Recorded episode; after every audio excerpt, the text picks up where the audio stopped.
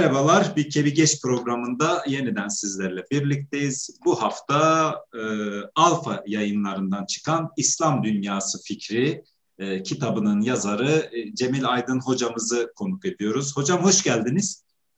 Hoş bulduk Yalçın Bey, çok teşekkür ediyorum. E, Cemil hocamız North Carolina Üniversitesi Chapel e, Hill Tarih Bölümü öğretim üyesi e, hocamız. E, bu vesileyle e, hocam e, herkese sorduğumuz ilk sorumuzda başlamak isterim. E, acaba çalışmanız e, nasıl bir fikrin e, peşi sıra doğdu desem ne dersiniz? Ee, şöyle ben ilk önce e, İslam dünyası fikrine tabii lisans ve lisans sonrası dönemde aşinaydım. Ekmelettin Hoca ile master tezi yaptım. 19. yüzyıl Osmanlı e, tarih üzerine. Daha önce Boğaziçi'nde siyaset bilim uluslararası ilişki çalışırken de o zamanki Türkiye'nin ve dünyanın İslam alemiyle ilgili pek çok e, sorunu vardı. E, sonra e, İsmail Karahoca ile biraz İslamcılık çalıştım e, informal olarak. Ardından doktoraya başladığım zaman e, Cemal Kapadar Hoca ile beraber e, hoca bana izin verdi biraz Japonya çalıştım. Yani Japonya'nın Asya Birliği siyasetini çalıştım. E, aslında kitabın ilk kitap da büyük ölçüde onun üzerine. E, daha sonra şimdi Japonya'yı Asya Birliği'ni e, ve bu arada biraz da Afrika Birliği, Pan-Afrikacılık çalıştım. Oradan tekrar e, Pan-İslamizme ve İslam Birliği e, fikirlerine gelince e, aslında bazı şeyleri yeniden düşünmek de mümkün oldu. Tabii Asya'dan gelirken e, epey Hindistan'da çalışmış olduk. Çünkü Hindistan'ın e, büyük entelektüellerin büyük bir kısmı aynı zamanda Asyacı. E, onların Asya e, vizyonu, Asya hayali ve aynı zamanda onların İslam alemi hayaline bakınca aslında Türkiye'de bilinen şeylerin e, şeylerle çelişen e, pek çok nokta gördüm. Mesela e, bir, bir örnek çok, çok meşhurdur. 1923'ün Kasım ayında e, Seyit Emir Ali ve Aha'nın Ankara hükümetine İnönü'ye bir mektubu vardır. İşte e, Osmanlı hanedanı kalktıktan sonra hani hilafet ne olacak ona da dikkat edin siyasi gücü olsun diye. Şimdi e, Hindistan tarafından bakınca bu mektuba anlam verebiliyoruz. Şimdi Türkiye'deki İslam alemi, panislamizm gözüyle bakıldığı zaman niye bir e, Şii e, ve İsmaili iki büyük e, insan yani ikisinin de aslında hilafete inanmaması gerekiyor. Birisi zaten İsmaili mezhebinin imamı. Bu adamlar niye Sünni hilafeti korumaya çalışıyorlar? Şimdi ona anlam vermeye çalışınca tabii çok büyük kapılar açılıyor. Yani bu olayın aslında 19. Ee, yüzyıl sonu 20. yüzyıl başı e, emperyal dünya düzeniyle uluslararası Müslüman dayanışması, ırkçılık karşıtı mücadele, İngiliz İmparatorluğunu ve Hindistan'ın geleceğiyle ilgili kaygılar bunlarla çok yakın ilişkisi var ve oradan hafif geriye gidince de İslam alemi fikrinin ne kadar yeni olduğunu e, görmüş oluyoruz ve e, bunun ben bunların kız kardeşleri diyorum yani üç kız kardeş Afrika, Asya ve İslam alemi üçü beraber aslında aynı aynı zamanda doğuyorlar. E, ve bunların e, şeyi de e, e, aynası da Avrupa fikri. E, ve hepsi de problemli fikirler, hepsi de yeni fikirler. E, bir jeopolitik, bir medeniyet vizyonu. Evet. E, İslam alemi fikrinin tabii dinle alakası var. E, çünkü Asya ve Afrika deyince biraz dinler üzeri e, bir e, konum var. Bir tek İslam alemi fikri aynı zamanda hem dine de, İslam dini, İslam medeniyeti ve İslam jeopolitiği, İslam alemi jeopolitiğini örtüşüyor. Diğerlerinden o, o anlamda farklı ve bir farklılığı da e, İslam aleminde bir e, halife olayı da var. Hı-hı. Ama bu halife olayı da böyle bir klasik fıkıh kitaplarında yorumlandı, yorumlanan şekilde bir halifelik değil. E, yani Ahan ve e, e, Seyit Emir Ali'nin mektubu onu gösteriyor. E, ve bunun çok güzel tarafları da var. Mesela şu anki dünyada Şii Sünni mezhep çatışmasının olduğu bir dünyada Şiilerin de Sünnilerle dayanışma yapması e, ve o aynı o dönemde mesela Mahatma Gandhi'nin kendisi yani o yıllarda Mahatma Gandhi de hani hilafetçi. Şimdi Hindu bir adam yarı çıplak dolaşıyor onu biliyorsun şeyi vardır. E, aynı zamanda tamamen çıplak dolaşmak istiyormuş bir ara. Onu mesela e, 1920'de hilafeti destekleyen konuşma yapması için Delhi'de cami önünde konuşma yaptırtıyorlar Gandhi'ye ve çok güzel bir konuşma yapıyor. Mevdudi mesela Pakistan'ın e, İslamcılarından Mevdudi bu konuşmayı çok seviyor. Cemaat o konuşmayı o kadar seviyor ki diyorlar ki seni bir de caminin içine alalım hutbe de ver hmm. e, Gandhi. Şimdi bu, bu mesela benim çok hoşuma giden bir e, üçüncü dünya e, renkli insanlar dayanışması emperyalizme karşı. E, buradan yola çıkınca şeyi görüyoruz. Hani bu İslam alemi fikri bir internasyonalizm, bir yeni bir medeniyet vizyonuna dayanıyor ve ümmet değil aslında. Yani e, ve bunun e, başka bir takım e, e, şey tarafları da var, karanlık tarafları da var. Da şu yani acaba bu İslam alemi fikriyle daha sonra Müslüman Hindu ayrışmasının nasıl bir ilişkisi var? Yine İslam alemi fikriyle diyelim Osmanlı'nın bölünmesi arasında nasıl bir ilişki var? E, bunları düşünmeye de vesile olduğu için son iki noktada tabii Türkiye Türk entelektüel tarihini çalıştığım için ilk önce mesela Kadir Mısıroğlu, Sadık Albayrak gibi insanların romantize ettiği bir hilafet hareketi ve Osmanlı'nın liderliği, o İslam medeniyeti vizyonu var. Ee, bir de tesadüfen ben aynı zamanda doktorada e, doktor öğrencisi olarak e, bulunduğum ofis aynı zamanda Samuel Huntington'ın da ofisiydi. Bu meşhur medeniyetler çalışması tezinin yazarı. E, maalesef onu her gün görmek e, durumunda kalıyordum. Ama o adamın da mesela getirdiği bir e, medeniyetler çalışması tezi var. Şimdi orada e, böyle bir e, e, İslam'a e, hasmane takım tat, tutum takınan oryantalistlerin, ırkçı insanların İslam alemi fikriyle e, diyelim panislamistlerin yani özellikle son zamanlardaki Kadir Mısıroğlu tipli insanların İslam alemi fikirleri de birbirine benziyor. Mevludi. O benzerliğin kökeni niye? Niye bunlar birbirlerine benziyorlar? Ve tabii Osmanlı tarihi çalıştıkça aslında e, İslam alemi e, inancının aslında böyle bir şey olmadığını da biliyoruz. İşte onları derleyip toparlayıp şöyle e, açıklayan bir kitap yazmak istedim. Yani şimdi biz Osmanlıcılar için diyelim İbrahim Müteferrika'nın bastığı kitaplara bakın. Ee? Beklersin İbrahim Müteferrika'dan Doğu ve Batı, İslam ve Batı diye bir kitap basmasını. Öyle bir kitap basmıyor İbrahim Müteferrika. Yani e, panislamizm yani onun kökleri olabilir bir Müslüman gurur yani Müslümanlığından gurur duyan bir insan. Ama hem tarih kitapları var, böyle bir emperyal vizyon var, dünya coğrafyası var. Ee, o dönem bile böyle bir anlayış yok. Yani İslam medeniyeti ve Batı diye bir anlayış ya da İslam alemi diye bir anlayış yok. İşte bu yüzden böyle bir kitapla hani neredeydik, nereye geldik, bunun siyaseti nedir onu açıklamaya çalıştım. Peki hocam, e, ben sizin ifadelerinizden alıntılayarak e, şunu da sorsam. Müslüman dayanışması idealinin e, fikri ve siyasi krizi nedir? Diğer bir ifadeyle Müslümanlar arası dayanışma idealinin neden İslami fobik tarih yorumlarına aynı tutup istismar edildiğini ve aynı şekilde birleşmeden ziyade Müslüman toplumlar arasında daha fazla çatışmaya neden olduğunu düşünüyorsunuz?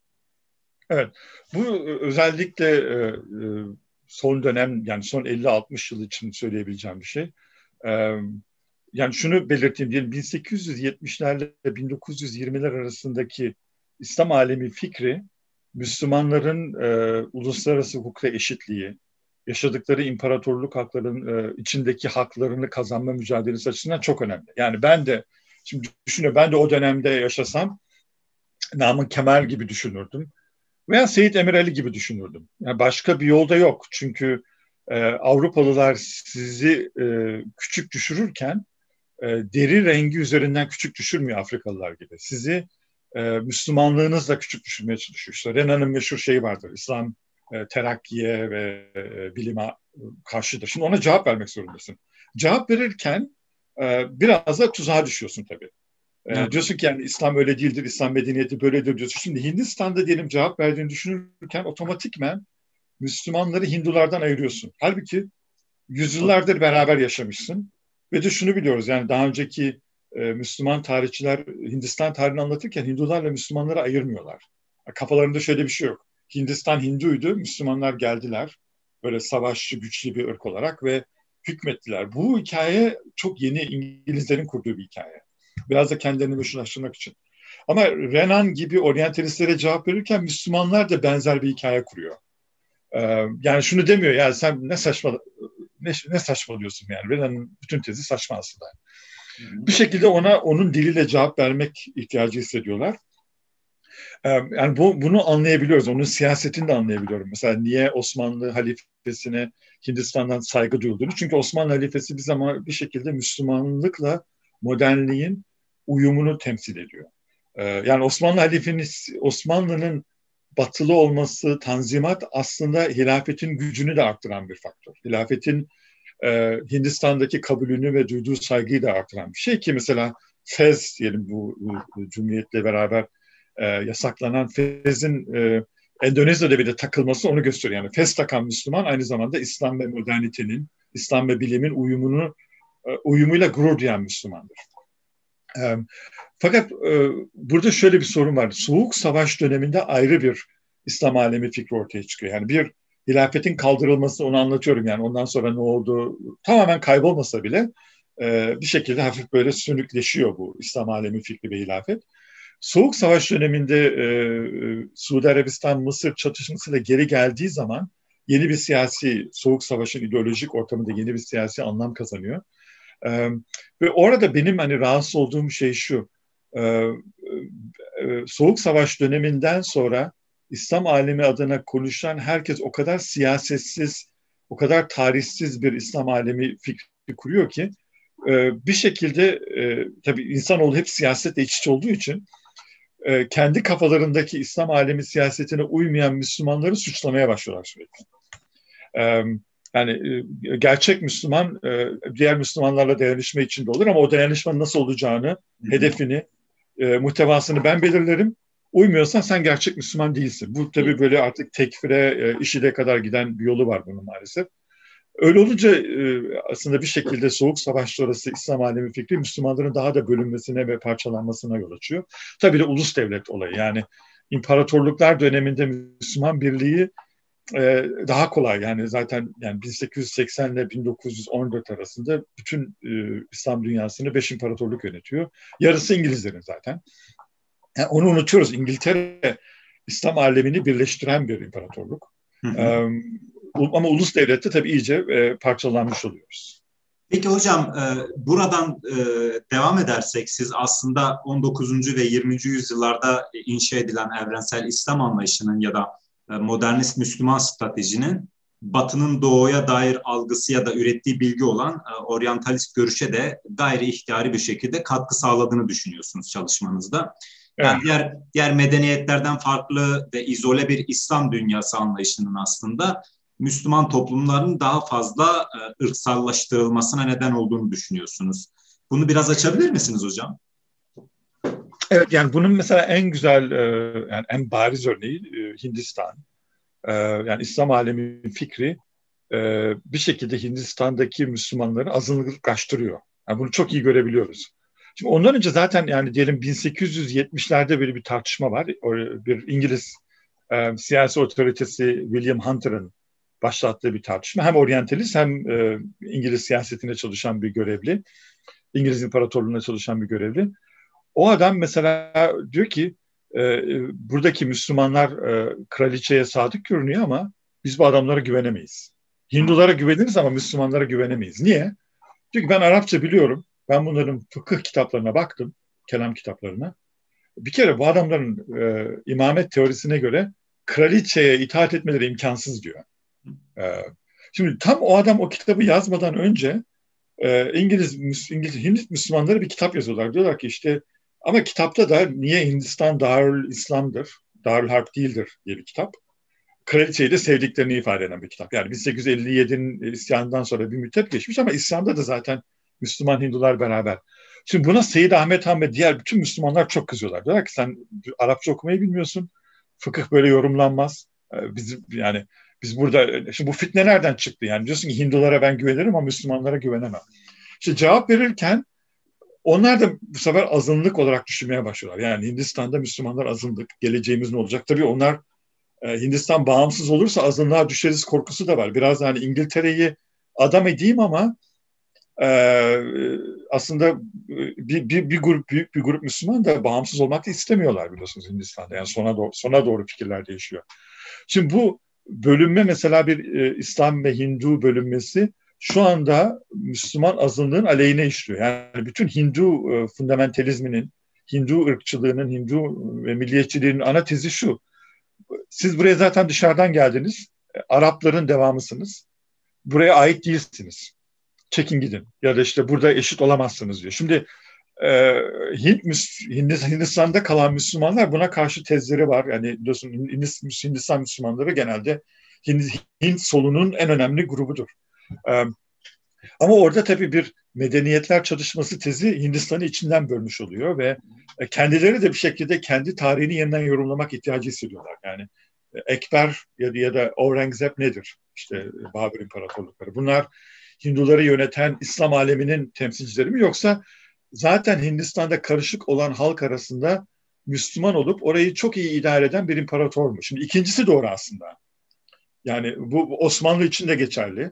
Yani Osmanlı bir e, Türk cihan hakimiyetinin imparatorluklaşmış e, versiyonu mu? Yoksa her yani Osmanlı hanedanı altında değişik şekillerde tam eşit olmasa bile herkesin e, bir şekilde insan olarak yaşadığı iyi bir imparatorluk mu? Evet. E, ya da işte evet size Hocam, zaten e, burada evet. burada Osmanlı demişken aslında şimdi Türkiye'de Osmanlı'nın İslam'ın temsilcisi olduğu yönündeki tarih anlatısının da aslında problemlerine değiniyorsunuz kitapta ve buradan da Batılı Hristiyan dünyaya karşı yapılan savaşların e, söylemi olan cihat söyleminin yanı sıra soruyu tersten sorarak aslında Müslüman dünya ile yapılan savaşlara da değiniyorsunuz. İşte Ankara Savaşı, Çaldıran, Ridaniye Savaşları gibi bunu bu bu şekilde sorguluyorsunuz. Ee, sizce böyle bir perspektifin problemli yanları nedir? Ee, buna dair ne söylemek istersiniz? Türkiye'deki tarih evet, bu, evet, bu bence çok önemli. Yani işte bu e, bahsettiğimiz hani e, üst aklın tuzağına düşmek de burada. Diyelim e, Türkiye'de biz de mesela okullarda okuduğumuz zaman Viyana seferiyle çok gurur duyarsın değil mi? İşte, Türkler, Osmanlılar Viyana'ya gitti. Şimdi e, Osmanlı'nın Viyana'ya gitmesi e, e, İslam aleminin Batı aleminin içine girmesi mi? Değil. Yani Osmanlı Viyana'ya Macar protestanlarını korumak için gidiyor aslında. Yani bir taraftan bakarsan yani Macar Macaristan'da protestansan Osmanlı senin imparatorluğun. Ee, e, şimdi Osmanlı mesela Timur'la yaptığı savaş veya e, diyelim diğer Müslüman hanedanlarla yaptığı savaş ne? Yani burada. Şimdi bunların Osmanlı'nın da Timur'un da e, e Safevi e, şahisinde Müslümanlığı sorgulanmaz ama Hı-hı. Müslümanlık denilen çok farklı yorumlara e, bir gelenek, zengin bir gelenek, çok farklı yorumlara ait. Ve zaten e, İbrahim Müteferrika'dan örnek vermiştik. Aslında bunu 1850'lere 60'lara da getiririz. O döneme kadar Müslüman alimler arasında İslam'a göre şu şudur. İşte İslam'a göre bilim, İslam'a göre savaş, İslam'a göre devlet. Böyle bir anlayış yok. İslam devleti fikri de yok. Yani imparatorluklar İslam devleti değil, öyle yorumlamıyorlar. İslam siyasi düşüncesi denilen bir terim dahi yok 19. yüzyılın sonuna kadar. Yani arasan şöyle, sonradan baktığımız zaman şu şu teori denilebilir ama yani Kanuni Sultan Süleyman e, diyelim bir Seyit Kutub'un yoldaki işaretlerine göre devlet kurmuş bir insan değil. değil. E, ve onların birbirleriyle imparatorluk arası savaşta iki taraf da Müslüman olabiliyor. E, ama bu, yani bu imparatorluklar arası savaş. İkisinin de bir cihan hakimiyeti var ama bu cihan hakimiyeti Hazreti Muhammed'den ilham aldığı kadar Cengiz Han ve Büyük İskender'den de ilham alan bir cihan hakimiyeti. İnsanların o eklektik vizyonunu unutuyoruz. Ee, yani o anlamda baktığın zaman mesela modern Müslüman düşünürlerden Ali Şeriati'nin bir kitapta onu referans vermedim ama bir kitabında diyor ki Ali Şiası Safevi Şiasında. Evet. Yani bu Safeviler niye Osmanlıları rahatsız ettiler? Osmanlı keşke böyle arkadan e, Safevilerden darbe yemeseydi bütün Avrupa'yı alırdı gibi bir temennisi var. Malik bin Nebi'nin öyle bir lafı var. Diyor ki hani e, Timur gelmeseydi e, Osmanlı belki Avrupa'yı alacaktı falan. Doğru da değil yani. Şimdi hı hı. biz tarihçiler olarak bu e, counterfactual history diyoruz bunlara. E, bunlar haksız e, tarih anlayışları.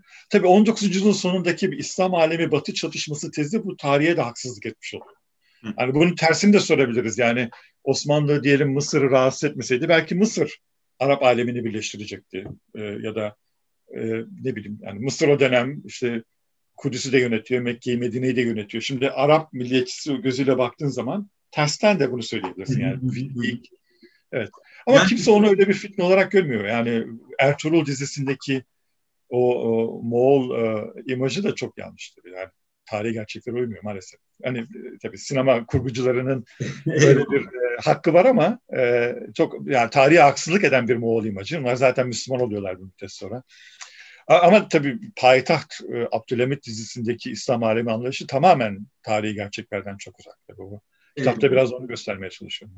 Peki hocam bir de şuradan e, bir soru yöneltsem size. Şimdi bir homojen bir Müslüman medeniyeti anlatısının farklı Müslümanlık deneyimlerini göz ardı ederek aslında evrensel e, İslam tezini siyasallaştırdığını da dile getiriyorsunuz. Buradan da 19. yüzyıldaki modern düşünürler, düşünürlerin daha öncesindeki yüzyıllarda görülmemiş şekilde yeni bir yaklaşım benimseyerek aslında İslam'ın tarih ve sosyokültürel e, ötesi e, evrensel bir özü olduğu iddiasında bulunduklarını da dile getiriyorsunuz. Yani öncesindeki alimler aslında çok sesliliğe vurgu yaparken İslam dünyasının e, geçmiş tarihlerindeki, yüzyıllarındaki alimler bunların e, farklılığı zayıflık olarak görüp bir homojen anlatıya girdiklerini belirtiyorsunuz. Bunu da biraz açabilir misiniz hocam?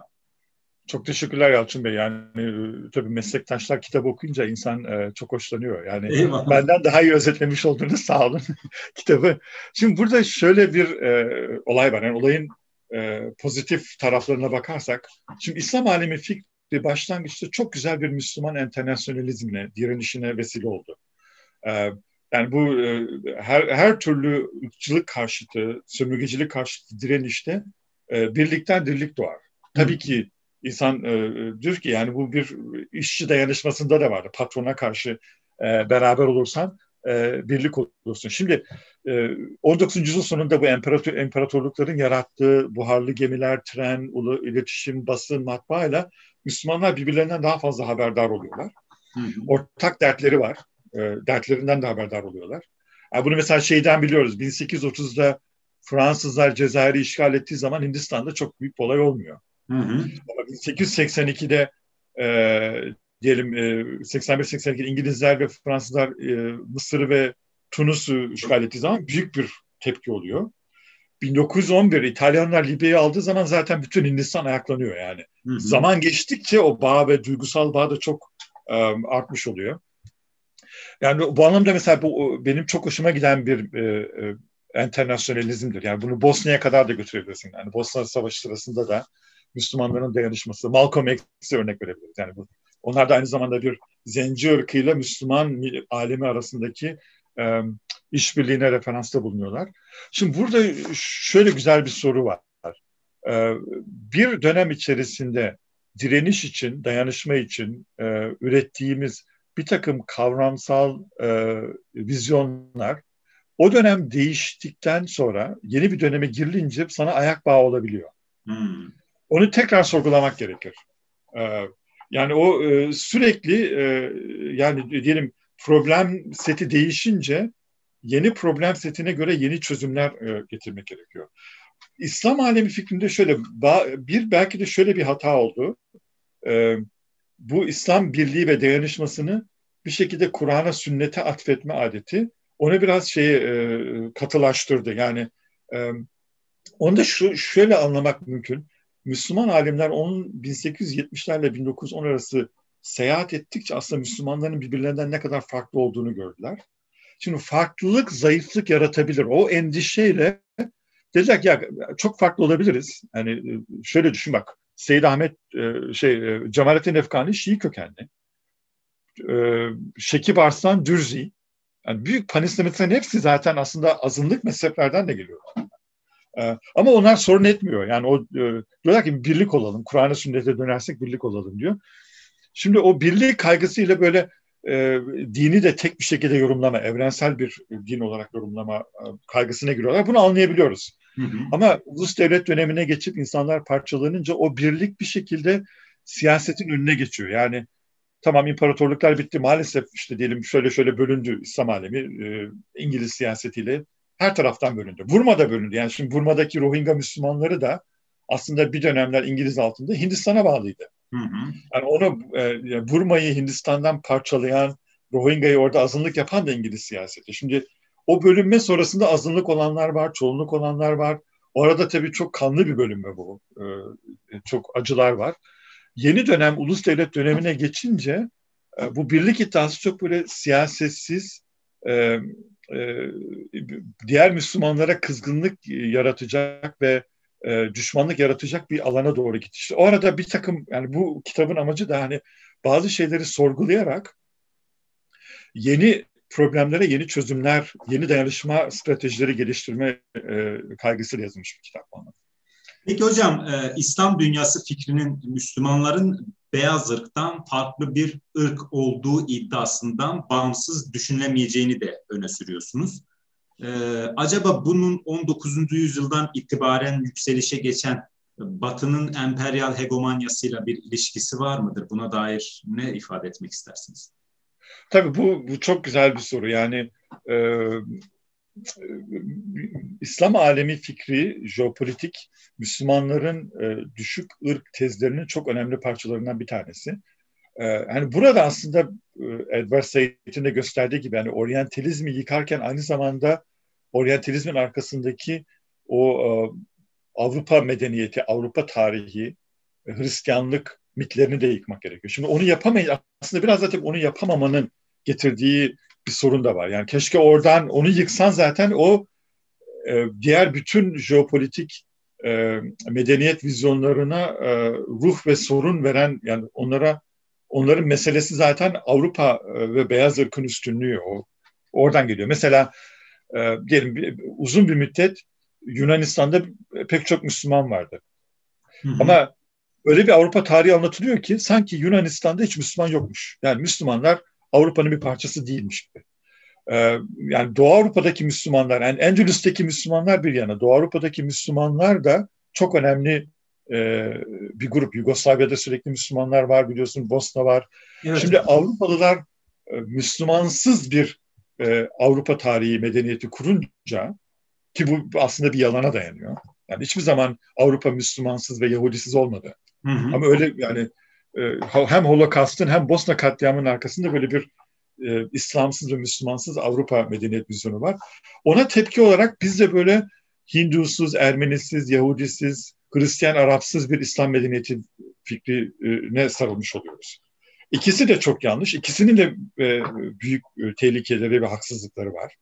Yani çünkü Türk tarihi anlayışına bakın işte Malazgirt'le başlıyor. Kürtler de yok. Hı hı. E, diyelim Türkiye'deki hiçbir müzede e, Ermeniler ve Rumlar yok. Şimdi bu normalde büyük bir haksızlık yani. Bu hı. insanlar burada yaşadılar sürekli. Şimdi Bulgaristan ve e, Yunanistan ve Sırbistan'daki müzelerde oradaki Müslümanlar yok diye o bir o da kötü. O da bir hata. Yani Bulgarlar, Sırplar ve Yunanlılar kötü bir şey yaptığı için Türkiye'nin onu yapmasının bir mantığı da yok. İşte biraz da bunu açmaya çalışıyorum. Yani bu beyaz ırkın üstünlüğüne cevap verme kaygısı da biraz onu yara, getiriyor. Bu anlamda aslında yani dünya tarihçiliği güzel bir çözüm olabilir. İşte bizim son zamanlarda bizim meslekteki yeni açılım bu medeniyetleri aşarak insanların hani ortak birliği, ortak tecrübesine dayanan bir dünya tarihi kurma anlayışı. İşte Hint tarihçiliğinde güzel örnekler var. İşte Sanjay Subramanyam, Muzaffer Alem, e, Rajiv Kinra benim hani ve Audrey Trochka diye bir hanım var. Çok hı hı. E, güzel kitaplar yazıyor ve çok saldırıya uğruyor. Yani o kadının e, diyelim sırf Aurangzeb Hinduları ezen fanatik Müslüman değildi diye kitap yazdı diye her gün binlerce Hindu e, fundamentalistlerinden ölüm tehdidi alıyor. Sen niye gidip Aurangzeb'i savunuyorsun diye. Osmanlı tarihçiliğinde çok güzel örnekler var. Yani Cemal Kafadar, Cornel Fleschar. Aslında e, e, ilim olarak çok iyi yerdeyiz. Tarihçilik Hı-hı. olarak. Çok güzel şeyler yaptık. Ama e, televizyon dizileri, kamusal alandaki tarih anlayışı e, onu o hikayeyi değiştirecek yeni büyük bir paradigmaya ihtiyacımız var. Biraz da biraz ona katkıda bulunmak için bunu yapmaya çalışıyorum. Eyvallah hocam. Ee, hocam çok teşekkür ediyorum. Ee, zamanımızın sonuna geldik. Gönül isterdi ki e, devam edelim. Ee, evet, bugün e, North Carolina Üniversitesi Chapel Hill Tarih Bölümü öğretim üyesi Profesör Doktor Cemil Aydın hocamızla Alfa yayınlarından çıkan İslam Dünyası Fikri kitabı üzerine konuştuk. Ben kitabı okudum, çok müstefit kaldım. Hakikaten hocamızın e, soruları e, bazı konularda özellikle bu alanı çalışan birisi olarak e, ufkumu, düşünce ufkumu ziyadesiyle açtı. Huzurlarınızda kendisine çok teşekkür ediyorum. Ben teşekkür ederim Yalçın Bey. Yani benim e, gördüğüm en güzel kitap mülakatı sorularından da bu. Çok sağ olasınız. Ee, çok sağ olun.